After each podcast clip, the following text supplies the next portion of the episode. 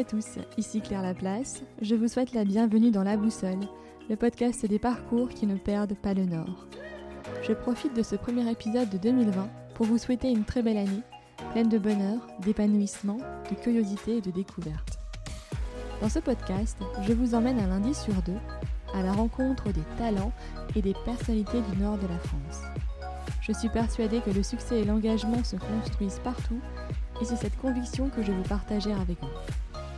Je remercie chaleureusement tous ceux qui ont écouté les premiers épisodes du podcast et qui ont pris le temps de lui attribuer une note cinq étoiles sur Apple Podcast.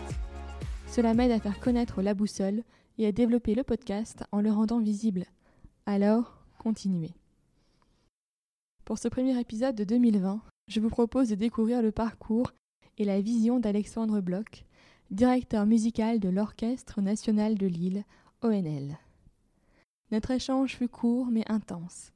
J'ai rencontré un homme chaleureux et enthousiaste qui a mis sa volonté d'ouverture et de partage de la culture au plus grand nombre au cœur de son projet artistique pour l'O N L. Nous avons parlé de son enfance, entourée de musiciens et de musique, de ses débuts au violoncelle, puis son souhait d'aller vers la direction d'orchestre. Tout d'abord avec Jean-Marc Cochereau au Conservatoire de Tours, puis Jean-Sébastien Béreau au Conservatoire de Lille, où il dirige ses premiers morceaux, et enfin au Conservatoire National Supérieur de Musique et de Danse de Paris, où il obtient son master en direction d'orchestre. L'année deux mille douze constitue pour lui un moment charnière. Il remporte le Concours International Donatella Flick à Londres et est nommé chef d'orchestre assistant au London Symphony Orchestra. Cette même année, il remplace au pied levé Mariss Jansons au Royal Concertgebouw Orchestra d'Amsterdam. Ces trois concerts menés avec brio constituent la rampe de lancement de sa carrière en France et à l'international.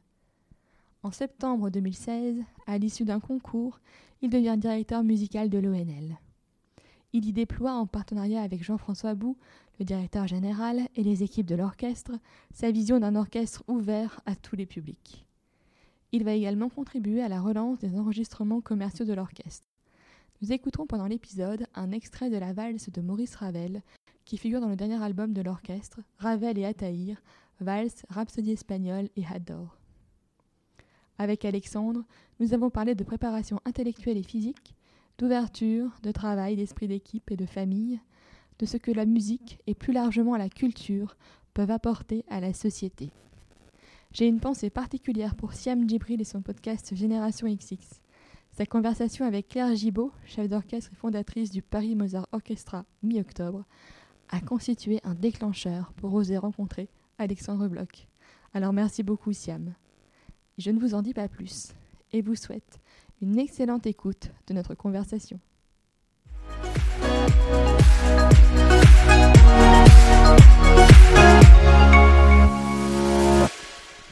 Bonjour Alexandre. Bonjour. Je vous remercie d'avoir accepté mon invitation dans La Boussole. Avec plaisir. Euh, donc nous allons pouvoir euh, prendre un petit peu de temps pour revenir sur votre euh, parcours. Donc vous êtes actuellement le directeur musical de l'Orchestre National de Lille. Vous avez été euh, reconduit euh, cette année, je crois l'année dernière. Pour, euh, euh, oui, tout année. à fait, en septembre, euh, la dernière, pour cinq ans. Pour cinq ans. Euh, mais alors avant de parler de, de l'O N L et de ce que vous faites depuis votre arrivée, j'aurais voulu euh, qu'on retrace euh, votre parcours ben, de... de votre, euh, votre enfance, l'apprentissage de la musique, comment vous y êtes venu ? euh, Alors j'ai eu la chance de baigner beaucoup dans la musique puisque euh, dans ma famille, alors mes parents, mais même mes grands-parents, euh, beaucoup faisaient de la musique. Alors pas forcément professionnellement, mais en tout cas la musique était présente euh, au jour le jour. Euh, voilà, mais mon père était corniste et ma mère était harpiste et pianiste.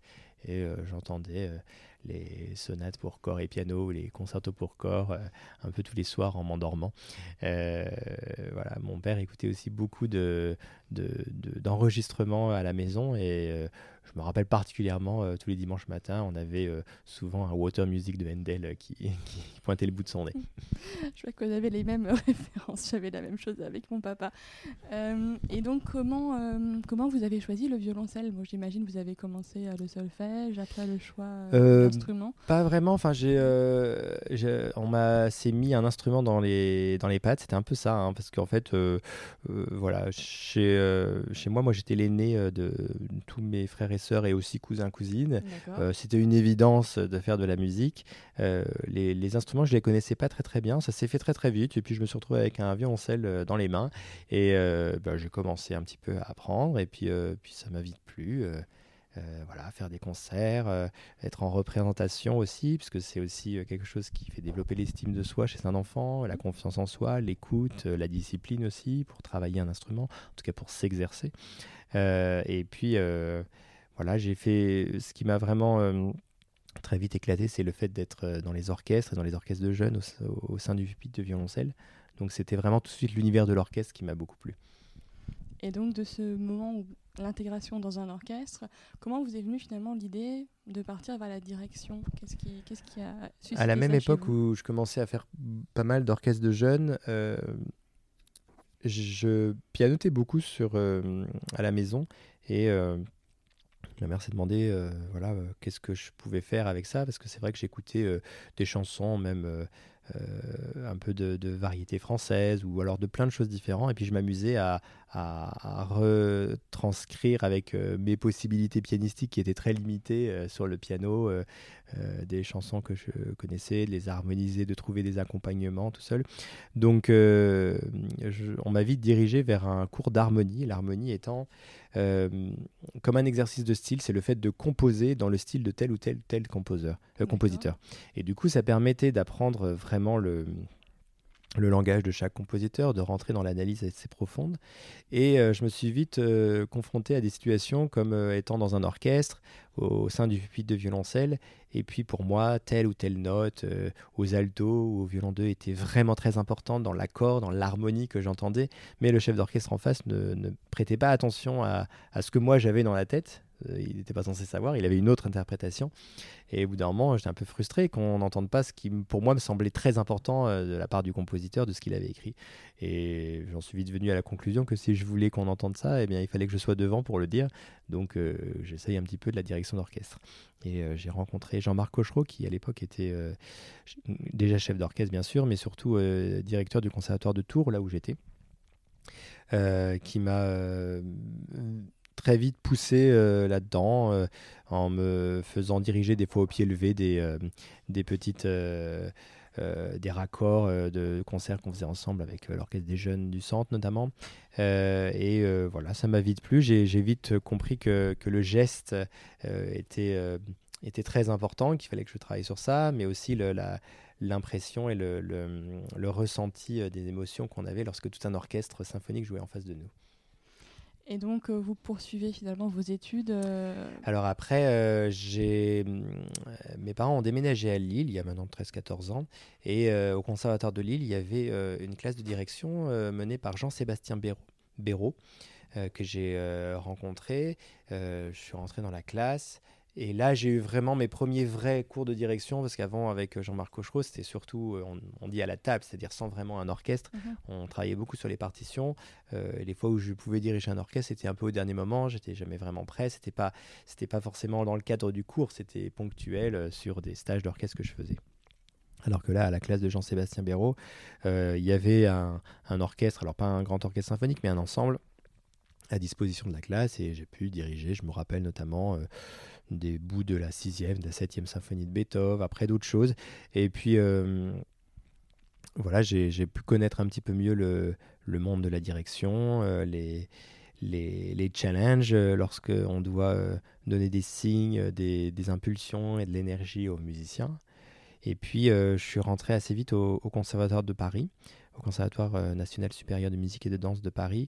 D'abord, du coup, en harmonie, en écriture mmh. musicale. Et puis, l'année suivante... Euh, Euh, en direction d'orchestre dans la classe de, d'un chef d'orchestre hongrois, Zsolt Nagy, euh, qui m'a énormément apporté euh, sur le plan de la technique, puisque j'ai, j'avais beaucoup d'idées musicales, mais je n'arrivais pas trop à canaliser mes gestes et je n'avais pas du tout de technique. Et lui, il était euh, un grand spécialiste, particulièrement sur la musique contemporaine, avec euh, une technique, une gestuelle très affûtée. D'accord. Et euh, il m'a donné un petit peu une caisse à outils que je ressors euh, tous les jours et que je et, euh, et je repense un peu à lui à chaque fois que je me voilà que je me confronte à un, à un, à un challenge gestuel euh, ou de mise en place euh, pour pour l'orchestre. Et puis voilà, j'ai, j'ai eu mon mon prix euh, au conservatoire. Euh, la quasiment la même année en fait, euh, en deux mille douze, donc avant d'avoir mon prix, j'étais rentré euh, j'avais intégré un, un troisième cycle au, au Royal Northern College of Music de Manchester. Euh, donc j'étais parti pour, euh, pour m'installer à Manchester en, en septembre, euh, juste après mon, mon examen final en juin, euh, à la Philharmonie d'ailleurs. Enfin, c'était pas encore la Philharmonie, c'était le, la, la Cité de la Musique. Euh, et en fait, euh, en septembre, j'ai gagné un autre concours, euh, le Donatella Flick euh, Competition, qui m'a permis de devenir chef d'orchestre assistant du London Symphony Orchestra. Et à Londres, euh, voilà, j'ai préféré m'installer à Londres plutôt que d'aller à Manchester, parce que du coup, c'est vrai que c'était euh, euh, important de pouvoir être au sein de cet orchestre. Alors, j'ai quand même fait m- quelques classes. J'étais un peu un étudiant fantôme à Manchester pendant l'année deux mille douze deux mille treize. Euh, puis du coup, ça n'a duré qu'un seul, qu'une seule année. Ils m'ont donné le diplôme pour que je puisse continuer un peu à développer ma carrière. Sachant que voilà, en septembre, fin septembre, euh, voilà, j'ai, euh, j'ai, j'ai gagné cette... Euh, ce concours à Londres, et la semaine d'après, on m'a proposé de remplacer au pied levé un grand chef d'orchestre qui s'appelle Mariss Jansons au, au sein du Royal Concertgebouw Orchestra de Amsterdam. Donc ça a vraiment fait un point de départ de, de ma carrière, puisque après, voilà, d'autres invitations sont arrivées. Euh, euh, j'ai été, entre guillemets, courtisé par des agents artistiques, j'en ai choisi un, et puis euh, voilà, après j'ai été euh, chef invité euh, un peu partout, beaucoup en Europe, mais également euh, en Amérique, en Asie ou en Australie. Et je continue à être d'ailleurs chef invité euh, un peu enfin, dans tous ces endroits-là. Cette année, je vais beaucoup en Allemagne, mais je vais aussi en Australie. Euh, euh, j'étais en Asie euh, plutôt la saison dernière. Et puis, euh, en fait, euh, avant de, de, de, d'arriver à Lille, l'année de, précédente, j'ai eu un poste de chef invité principal. Alors, ce n'est pas directeur musical, mais c'est quand même un lien particulier avec un orchestre à Düsseldorf, en Allemagne. Ça m'a permis déjà de commencer un travail euh, un tout petit peu plus sur le long terme avec un orchestre que je voyais trois, quatre fois par an. Mmh. Et euh, lorsqu'est arrivée euh, voilà, la, l'opportunité de, d'avoir une place de directeur musical euh, en France, euh, c'était quelque chose qui déjà je commençais à, à rechercher, puisque c'était, j'étais arrivé à un point de ma carrière où je, voilà, je cherchais à trouver une place où je pouvais travailler vraiment en profondeur avec un orchestre, Euh, de manière plus régulière, pour, euh, parce que lorsqu'on arrive euh, pendant que quelques jours, on fait quelques répètes et puis après on fait un concert, c'est chouette parce que ça fait rencontrer beaucoup de personnes, mais euh, ça ça permet pas de d'avoir euh, euh, enfin de connaître vraiment les musiciens, de pouvoir travailler euh, sur le long terme avec eux. Donc ça, c'était une première chose, et puis euh, c'est arrivé en deux mille quinze deux mille seize, en deux mille quinze où il y a eu euh, notamment euh, beaucoup d'événements, euh, particulièrement en France, assez tragiques, euh, euh, terroristes, euh, donc qu'on connaît tous. Euh, et j'ai voulu à ce moment-là euh, essayer de trouver une manière de peut-être euh, amener euh, ma part, euh, une pierre à l'édifice pour reconstruire un peu, euh, aider le, le, le pays, ou en tout cas notre communauté, à se reconstruire socialement. Parce que je crois sincèrement que la musique et l'art euh, et la culture en général peut aider à ça. Et euh, il se trouve que l'Orchestre National de Lille était euh, une destination parfaite pour moi, puisque déjà dans les valeurs A D N de l'orchestre, c'était euh, le partage euh, de la musique et de la culture pour le plus grand nombre. Donc je n'étais pas euh, tombé au mauvais endroit. Euh, voilà, il y a eu tout un concours, et puis euh, ça s'est globalement très bien passé, puisque je suis encore là, et puis que maintenant on renouvelle mon contrat. Voilà. Et donc votre arrivée, ça se passe comment ? euh, Parce que c'est vrai que vous arrivez après euh, quarante années euh, de Jean-Claude Cadatsu. Euh, bon, c'est un défi aussi à relever. Euh, après, j'avais lu pas mal d'interviews, on avait parlé de votre jeunesse, mais moi je pense pas que le fait d'être jeune, ça, enfin, ça, enfin, au contraire, ça donne peut-être une énergie, un regard euh, neuf et, et différent euh, sur comment animer un orchestre. Donc euh, comment vous avez été accueilli à votre arrivée ? euh... Bah en fait, euh, c'est sûr qu'il y avait le, le, le challenge de reprendre un gros bateau, on peut imaginer ça comme ça, avec euh, euh, aussi un orchestre en très bonne euh, santé euh, artistique, financière, avec un public qui le soutient, avec un orchestre ancré dans le territoire. On peut vraiment dire que l'Orchestre National de Lille fait partie du patrimoine culturel de, de la région, bien sûr, euh, encore plus de la métropole et de la ville de Lille. Euh, on rentre dans n'importe quel commerce euh, de la ville de Lille. Je pense que tous les commerçants, euh, tout le monde en général, connaissent l'Orchestre National de Lille sans peut-être même avoir assisté à un seul concert, en fait. Oui. C'est ça qui est assez exceptionnel. Il y a vraiment un ancrage de l'orchestre euh, qui n'est euh, nulle part ailleurs, honnêtement, il faut le dire. Donc ça, c'est très agréable parce qu'on s'en, on se sent soutenu. J'ai découvert euh, vraiment la, la vraie chaleur des, des gens du Nord, on peut le dire, hein, vraiment, puisque, euh, alors on le sent dans le public, dans le... dans la manière d'applaudir, dans la manière de venir après, avant les concerts, de, des gens qu'on rencontre dans la rue. Euh, mais particulièrement, j'ai encore plus envie de dire, euh, parmi les partenaires, qu'ils soient publics ou privés d'ailleurs, euh, y a un vrai euh, euh, sens de la part de nos partenaires de nous accompagner, euh, une vraie qualité euh, d'écoute et euh, de volonté pour partager les projets et pour les accompagner jusqu'au bout de manière artistique. Euh, évidemment, à un moment, on va parler euh, financièrement, puisque euh, c'est, voilà, un orchestre, c'est quand même un gros budget de plus de douze millions d'euros quand même. Mais euh, il faut savoir que les partenaires publics et privés s'investissent beaucoup dans, dans les projets, viennent aux concerts, viennent aussi euh, des fois dans, les, euh, dans, dans certaines réunions où on peut réfléchir ensemble à des projets. Euh, et ça, c'est, c'est, c'est vraiment très agréable, puisqu'on se sent... Euh, Voilà, soutenu euh, artistiquement et pas seulement euh, financièrement. Oui. Et euh, moi, ce que j'ai noté depuis votre arrivée, euh, parce que je suis abonnée à l'O N L, euh, j'y vais, j'y viens fréquemment, je trouve qu'il y a eu euh, une vraie ouverture de l'orchestre, euh, notamment à, à beaucoup de, notamment au jeune public. Euh, je pense euh, notamment à tout ce qui est les ciné-concerts pour les, les tout-petits, les baby-simo, euh, aussi pour les, les futures mamans. Moi, j'ai testé ça cette semaine. C'était un moment vraiment euh, formidable. Euh, c'est une volonté de votre part ? Alors, euh, ce qui est vrai, c'est que déjà, quand même, donc, euh, ce que je disais depuis euh, longtemps, c'était quand même l'orchestre était pionnier dans le fait de pouvoir ouvrir Euh, les portes de l'orchestre au plus grand nombre possible, et notamment en se déplaçant beaucoup euh, dans la région. L'orchestre était un, un des pionniers à jouer dans les prisons. On continue d'ailleurs à jouer en milieu car- carcéral, euh, dans les hôpitaux, euh, dans les usines. Euh, je crois qu'un an avant mon arrivée, euh, c'était l'arrivée de François Boux, le nouveau directeur général. Et lui a déjà euh, fait un gros travail avant mon arrivée pour euh, diversifier le public au sein d'un même concert, de pas seulement avoir des, des concerts euh, que scolaires, ensuite euh, que d'abonnés, ensuite euh, que, euh, euh, je sais pas, seniors, enfin voilà, de, de vraiment faire euh, une politique de diversification du public. Et ça, c'est vraiment une chose dont l'orchestre peut être vraiment très fier, puisque même sur les concerts du soir, on a des fois des demi-salles d'étudiantes, on a des fois des, des salles de C M deux, des classes de C M deux qui, qui, qui viennent et qui, qui, qui font partie de la salle avec mmh. tous les autres abonnés et de, de tous les âges euh, possibles. On a beaucoup de familles qui viennent maintenant avec des enfants jeunes, même le soir. Euh, surtout lorsque c'est en week-end, voilà, bien sûr, parce qu'il n'y a pas école le lendemain, mais, mais euh, quand même, c'est pas anodin. Euh, et ça, c'est vraiment une grande fierté de l'Orchestre National de Lille.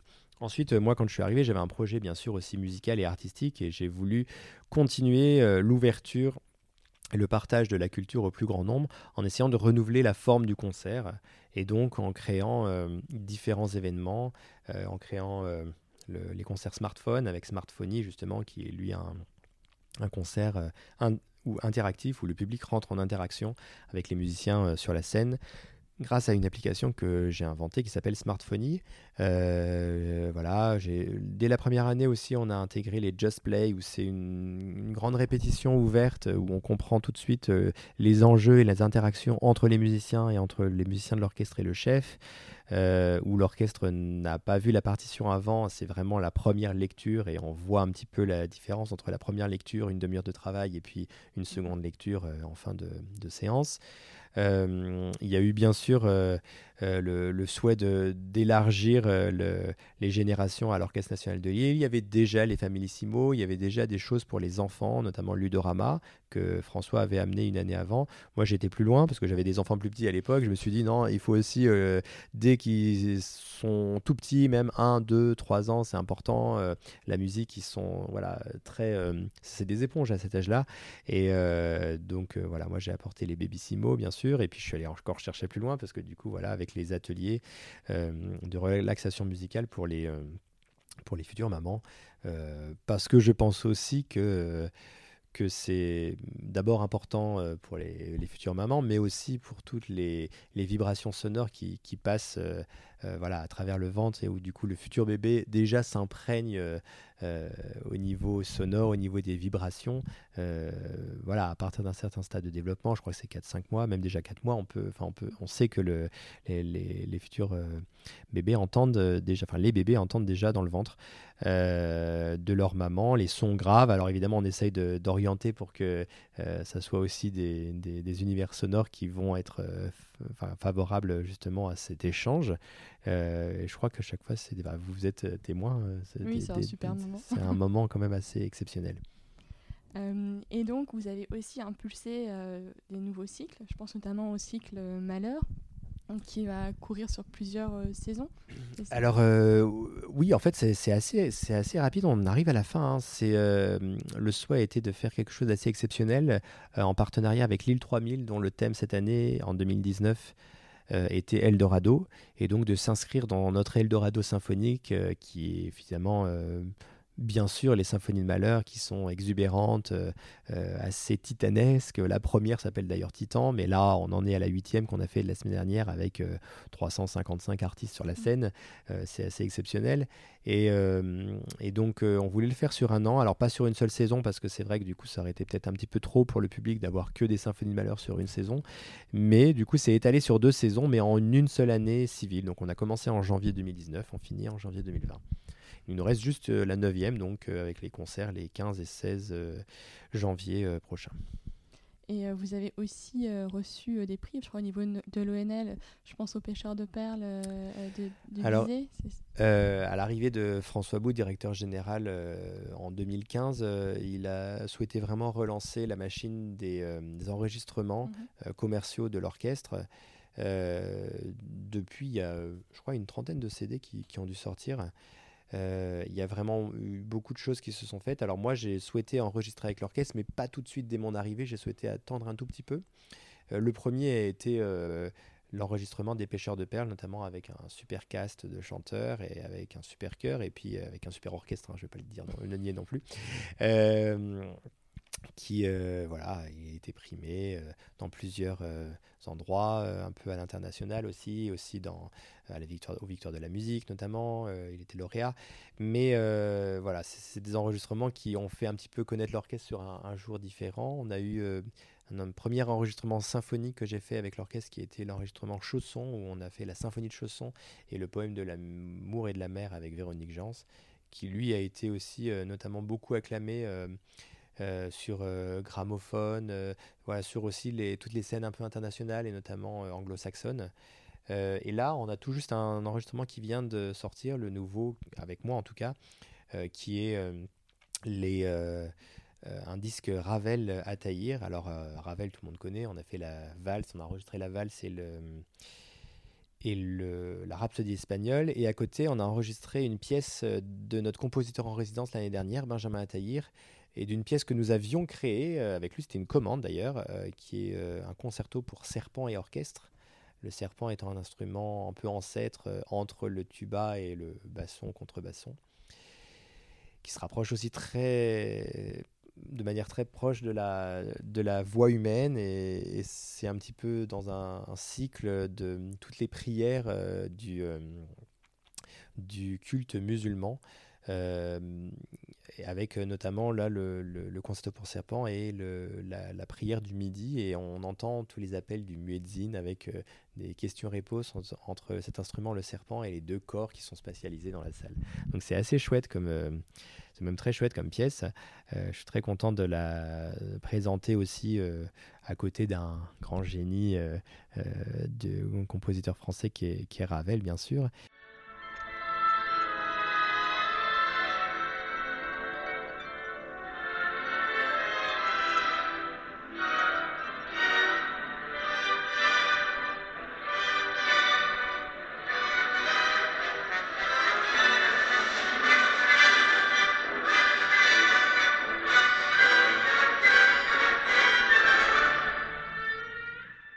Et euh, bah là, je viens juste de voir justement hier euh, les premières critiques sortir. Alors, il faut toujours se méfier des critiques, hein, parce que voilà, c'est, c'est toujours très aléatoire. Mais c'est agréable de voir que certains écoutent euh, et, et ont, un, ont un avis euh, très... Euh, euh, Enfin, voilà, il y a beaucoup de compliments qui sont faits sur, déjà sur cet enregistrement-là, mais surtout de manière euh, très poussée et très euh, euh, documentée. On voit que les, les personnes qui écoutent connaissent bien le, la, la musique et c'est, c'est, voilà, c'est très chouette de voir ça. C'est plutôt agréable aussi de la, enfin, d'un point de vue de l'orchestre. Et puis, on vient de faire un autre enregistrement, alors qui, lui, sortira en janvier. Euh, il s'agit de la... Comme on est dans le cadre des, des symphonies de Mahler, alors il faut savoir que toutes nos symphonies de Mahler sont enregistrées en vidéo, en son, en streaming. Alors, elles sont toutes en streaming live euh, sur YouTube. Et puis après, elles restent en replay jusqu'en avril prochain. Euh, donc, sur la chaîne YouTube de l'Orchestre National de Lille. Et on a décidé d'en enregistrer une pour la graver vraiment commercialement. Et c'est la, la numéro sept que nous avons enregistrée, qui sortira, je crois, en juin prochain. Et pour revenir sur votre rôle de chef d'orchestre, je me demandais comment vous vous préparez, vous, enfin... Parce que diriger, qu'est-ce que ça implique pour vous, à la fois bah, physiquement, émotionnellement, intellectuellement ? C'est quoi votre préparation ? Tout ce que je peux. euh, bah, d'abord, il y a une grande préparation intellectuelle, le fait de connaître très très bien, de manière très poussée, la partition pour... Euh, D'abord pour savoir tout ce que font les musiciens, pour tout ce qu'ils ont à faire, tout ce qu'ils ont à jouer, euh, comment ils doivent le jouer, avoir des solutions à toutes les questions qui peuvent être posées au moment des répétitions, avoir une interprétation très forte, avoir aussi la, la capacité de... Euh, la faculté de pouvoir réagir par rapport à ce qui est proposé en répétition. C'est-à-dire que pour moi, un, un bon chef d'orchestre et une bonne interprétation, c'est... Euh, Euh, à mi-chemin entre ce que le chef d'orchestre a dans, la tête, dans sa tête euh, comme interprétation et ce que l'orchestre et les musiciens proposent comme interprétation pour mmh. trouver du coup un, un terrain d'entente commun. Et voilà.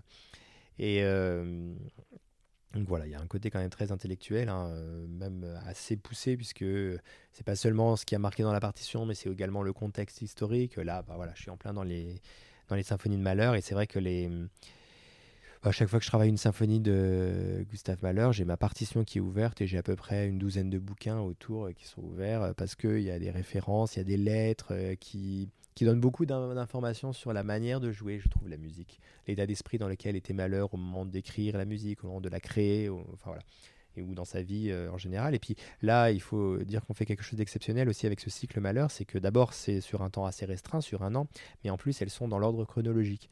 Et donc, on fait un peu une sorte, on suit un peu la, la vie de, du compositeur qui a eu... Euh, voilà, qui est passé par plein d'états émotionnels aussi différents. Et bon, chaque symphonie est un univers entier, un monde entier avec toutes les, les émotions qu'on peut trouver dans le monde. Mais elles abordent... Euh, Enfin, c'est, c'est un point de vue différent de, du monde ou de l'univers, à chaque fois de manière différente, et avec une évolution aussi dans l'écriture, dans, de, dans la composition et dans l'écriture orchestrale. Donc ça, c'est assez, euh, c'est assez chouette de pouvoir voir ça. Euh, donc voilà, ça c'est pour la partie préparation euh, intellectuelle. Euh, y a évidemment euh, une préparation... Euh, Bah, sentimental, c'est surtout ce qui se passe sur le moment en fait. Euh, oui. Il faut être disponible sentimentalement parce que comme on est là, euh, pour euh, nous artistes, nous sommes là pour partager des émotions. Je crois qu'il euh, n'y a rien de plus, il n'y a rien de plus fort qu'une émotion dans la vie. Euh, il n'y a rien de plus immédiat que la musique pour susciter une émotion euh, dans l'art. Euh, et chez Mahler, c'est un peu le roi des émotions. Donc euh, voilà, il faut surtout être euh, Euh, disponible à, à recevoir et à partager ses émotions à notre public. On est vraiment là en tant qu'artiste pour partager euh, les émotions, tout simplement parce que je pense que les, euh, les, le public, enfin euh, toutes les personnes qui viennent écouter un concert, euh, s'ils arrivent à se laisser toucher par les émotions, à, à découvrir, euh, euh, à laisser parler ses émotions et à, et à comprendre ses émotions ou au moins à les accepter, euh, eh bien... Euh, je trouve qu'on peut, euh, en, les, en, en découvrant un peu nos, émo- nos propres émotions, comprendre un petit peu mieux les émotions des, des, des gens qui se, tournent, qui se trouvent autour de nous et, euh, et peut-être un peu comprendre un peu mieux le monde qui nous, en, nous entoure, en tout cas être des meilleurs citoyens. Donc euh, on est vraiment dans une démarche bien sûr humaine, mais également sociale euh, euh, à l'orchestre, dans le spectacle vivant en général, mais... Je trouve qu'à l'orchestre, c'est, c'est parlant pour deux choses, parce que d'abord, les émotions, les vibrations sont très fortes à l'orchestre, c'est, c'est une puissance sonore énorme, un orchestre symphonique entier. Et puis il y a aussi le, le, la, la représentation d'un groupe de, à l'orchestre ici il y a quatre-vingt-dix-neuf musiciens salariés, une trentaine de De, de, d'autres salariés qui sont dans l'équipe de l'orchestre pour euh, voilà, faire tourner la machine. Hein. Mmh. Et, euh, et c'est vrai que bah, tout ce petit monde est une mini-société qui doit vivre en harmonie, justement, parce que c'est un peu le mot, on est dans la musique. Euh, mais on est aussi une entreprise, une entreprise culturelle certes, mais une entreprise, et donc en groupe, euh, ben, les choses ne sont pas toujours faciles. Il euh, y a des, des femmes, des hommes, des plus jeunes, des plus vieux, des gens qui se connaissent depuis très longtemps, des potes depuis euh, l'enfance ou depuis les études, d'autres qui ne se connaissaient pas du tout, qui se sont rencontrés à l'orchestre. Il y, y a des gens qui sont tombés amoureux à l'orchestre, qui se sont mariés, qui ont eu des enfants, d'autres qui ont divorcé, qui se retrouvent l'un à côté de l'autre, qui ne peuvent pas supporter, qui ne se parlent pas depuis cinq ans, mais au moment où on doit jouer... Euh, et ensemble avoir un but commun et collectif, ça c'est une, pour moi la vraie magie de l'orchestre, c'est le fait que tous les égos, toutes les, les crispations que naturellement on peut ressentir, les, les, les sentiments et les, les émotions qui sont parfois difficiles, qu'on peut ressentir dans les interactions et des échanges humains, eh bien sont mises de côté au moment d'un concert et des fois aussi au moment des répétitions pour servir la musique. Et ça c'est un... C'est un peu une société idéale hein, qu'on représente à l'orchestre, mais du coup, je suis vraiment heureux de pouvoir présenter ça euh, devant euh, le public d'aujourd'hui en, en deux mille dix-neuf, bientôt deux mille vingt d'ailleurs. Et voilà. Et pour la préparation, pour finir sur la préparation, bien sûr, la préparation physique. Alors, euh, je me prépare pas physiquement sur les gestes, euh, sur la gestique particulièrement, parce que voilà, si j'y pense beaucoup déjà, c'est, c'est un, un travail énorme pour euh, faire voilà. Sauf s'il y a des choses qui sont très très compliquées là où je suis obligé un peu de travailler gestuellement, mais c'est plutôt rare. Par contre, euh, la gestion de voilà de, de bah, par exemple, je pense aux symphonies de Mahler qu'on fait en ce moment, qui sont des symphonies qui durent une heure et demie en général. Mmh. Il faut que pendant une heure et demie, être à fond. Euh, il faut que le cardio soit un peu au oui, rendez-vous. Euh, je cours beaucoup, donc je fais aussi du yoga. Euh, là, notamment, euh, le dernier truc que j'ai expérimenté, c'était euh, euh, avant la symphonie numéro huit, qui était assez énorme, qui s'appelle la symphonie des mille, avec un immense chœur. On avait euh, plus de deux cents personnes dans les chœurs, euh, tous les chœurs confondus. Et puis encore tout un immense orchestre symphonique. Euh, j'appréhendais un peu le fait de pouvoir tenir la, la tension et la pression et, et physiquement d'être vraiment, parce que c'est, voilà, ça demande beaucoup beaucoup d'énergie. Et euh, les matins de chaque concert, j'ai fait du... je suis allé courir en faisant du fractionné, en me disant je vais faire monter mon cardio, comme ça au moins je, j'arriverai à tenir sur la longueur. Bah, c'était, c'était nickel. Voilà. Merci beaucoup. Et euh, est-ce que vous, si vous aviez un, peut-être un conseil à donner à quelqu'un qui voudrait se lancer dans la direction d'orchestre, un un jeune, je sais pas moi, qui aurait euh, seize dix-sept ans, euh, qui, qui a bah, ce désir-là. Faites d'un instrument si c'est pas déjà le cas. Euh, ensuite, si c'est déjà le cas, eh bien, continuez, essayez de, de faire de l'analyse, de l'écriture, de l'harmonie, de venir écouter les concerts, de venir écouter les répétitions si c'est possible, de n'importe quel orchestre, de n'importe quel ensemble, d'aller écouter même les quatuors, d'aller écouter beaucoup de musique et surtout euh, voilà, de pouvoir euh, rentrer... Euh, Dans les, dans les répétitions euh, euh, des orchestres. Alors, c'est pas toujours facile, euh, euh, mais c'est, c'est, je pense que c'est important lorsqu'on veut devenir chef d'orchestre. Alors, euh, alors de manière un peu ironique, euh, le, le professeur Jean-Sébastien Béreau, euh, que je vous citais tout à l'heure, là, oui. qui était professeur au Conservatoire de Lille, et a pris sa retraite maintenant du Conservatoire de Lille il y a trois ans.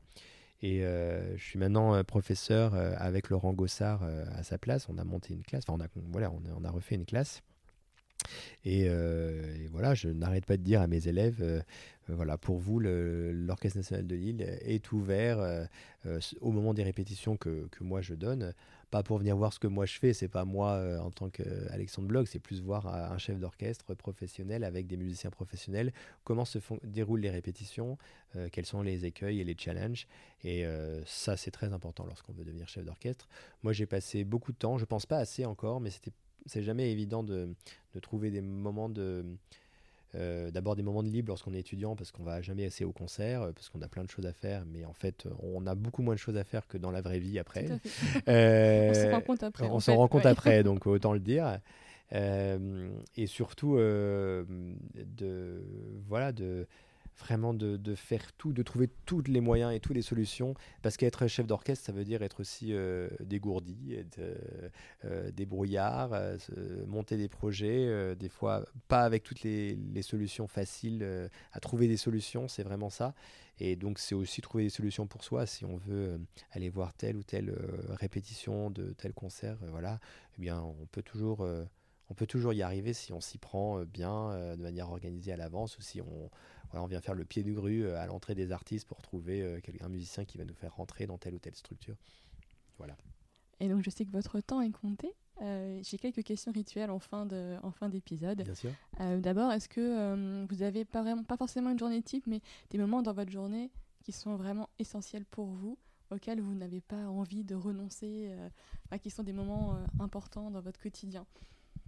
Alors, dans mon métier où je voyage beaucoup, où aussi euh, les niveaux d'énergie sont très différents selon euh, si je suis en production ici à Lille, si je suis en production ailleurs, euh, euh, sans ma vie du quotidien, entre guillemets, parce que lorsque je suis en déplacement, bah, je n'ai pas tout ce que j'ai ici lorsque je suis à Lille chez moi.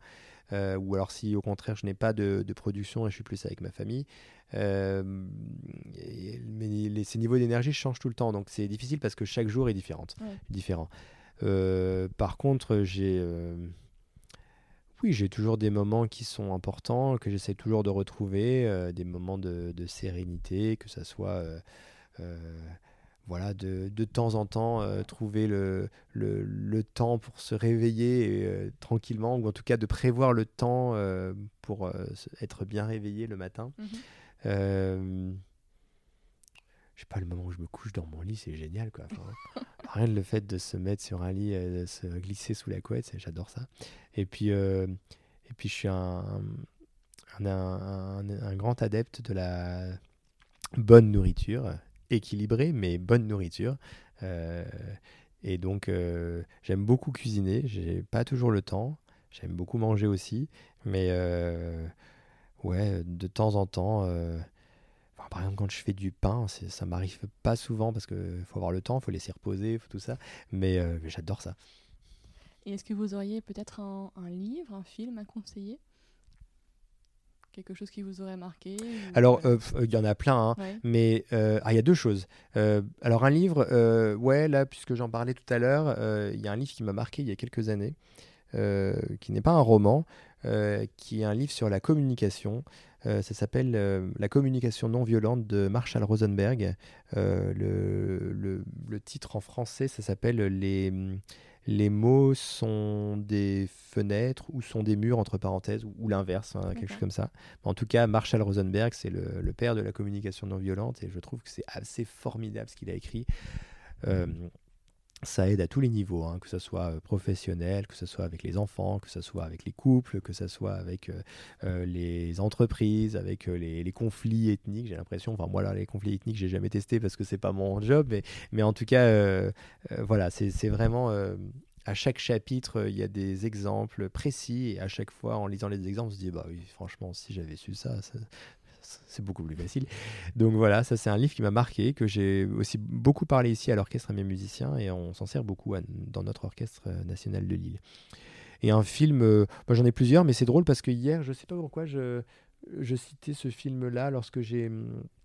J'ai eu euh, une réunion avec euh, euh, le musée des Beaux-Arts, et puis on a un projet en commun, et puis tout d'un coup on est arrivé, et puis moi j'ai eu, j'ai eu ce flash de, de, de ce film-là, de Jean-Yann, qui s'appelle « Deux heures moins le quart avant Jésus-Christ ». Je ne sais pas si vous connaissez, avec oui. Coluche et avec euh, Michel Serrault euh, dans le rôle de, euh, dans le rôle de Mo, euh, Mozart, pas du tout, de César, euh, grande folle, et euh, qui est assez exceptionnel, et... Euh, Oui, c'est, euh, c'est un film qui m'a fait beaucoup rire, que j'ai pas vu depuis très longtemps, mais enfin que j'ai, oui, que j'ai, oui, que j'ai vu il y a très longtemps, mais je me rappelle bien. Et enfin, cette émission s'appelle euh, La Boussole. Donc La Boussole, ça indique euh, le Nord. Est-ce qu'il y a quelqu'un, quelque chose à qui vous voudriez montrer une direction ? Enfin, c'est pas, euh, voilà, c'est vous dire, ben tiens, ça serait intéressant d'aller vers ceci, vers cela, pour tel, euh, tel public, telle personne.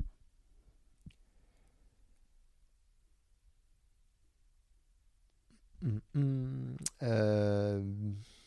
C'est la question un peu piège, je sais, mais...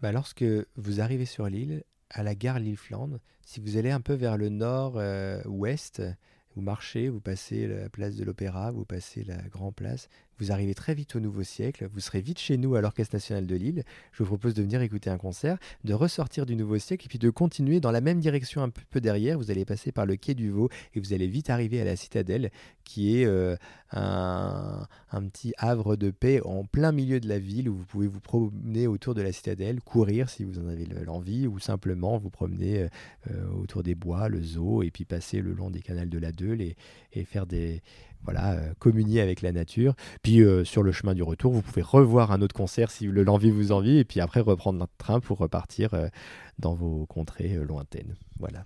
Et euh, est-ce que vous auriez une personne à me conseiller pour un prochain épisode ? Quelqu'un vous dit tiens, ça serait intéressant de l'entendre.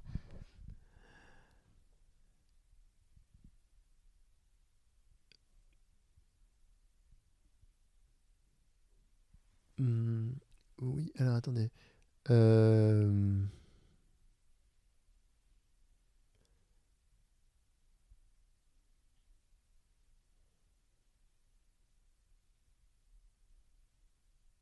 Parce que moi, je vous parlais de gastronomie tout à l'heure, et il y a deux personnes euh, euh, auxquelles je pense par rapport à ça. Euh, il y a trois, en fait. Il y en a un, c'est euh, le... le fondateur de... Bah c'est Alex Croquet, juste en oui. face d'ailleurs, qui a une manière de parler euh, de, sa mani- de sa façon de faire euh, le pain. Avec, euh, il écoute du Mozart, il écoute des concertos de corps de Mozart dans son usine. D'accord. Ce qui dit que, que le, la musique euh, va, va remplir euh, l'eau euh, qui va, dans le, avec laquelle il va se servir pour faire monter le pain et tout ça. Euh, ouais, je pense que voilà, je dirais cette personne-là. Voilà. Eh bien, merci beaucoup Alexandre, merci pour Avec votre plaisir. temps. Et puis je vous souhaite euh, bah, plein de bonnes choses pour euh, la suite euh, avec l'Orchestre National de Lille et puis ailleurs aussi. Très bien, merci beaucoup.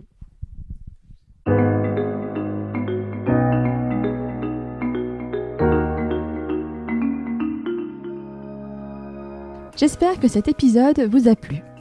Vous retrouverez dans les notes de l'épisode les ouvrages et les initiatives évoquées pendant notre conversation. Si vous souhaitez me contacter ou échanger sur le podcast, n'hésitez pas à m'envoyer un mail à laboussolepodcast, tout en minuscule, tout attaché, arobase gmail point com. Je vous remercie et vous donne rendez-vous dans quinze jours pour un nouvel épisode de La Boussole.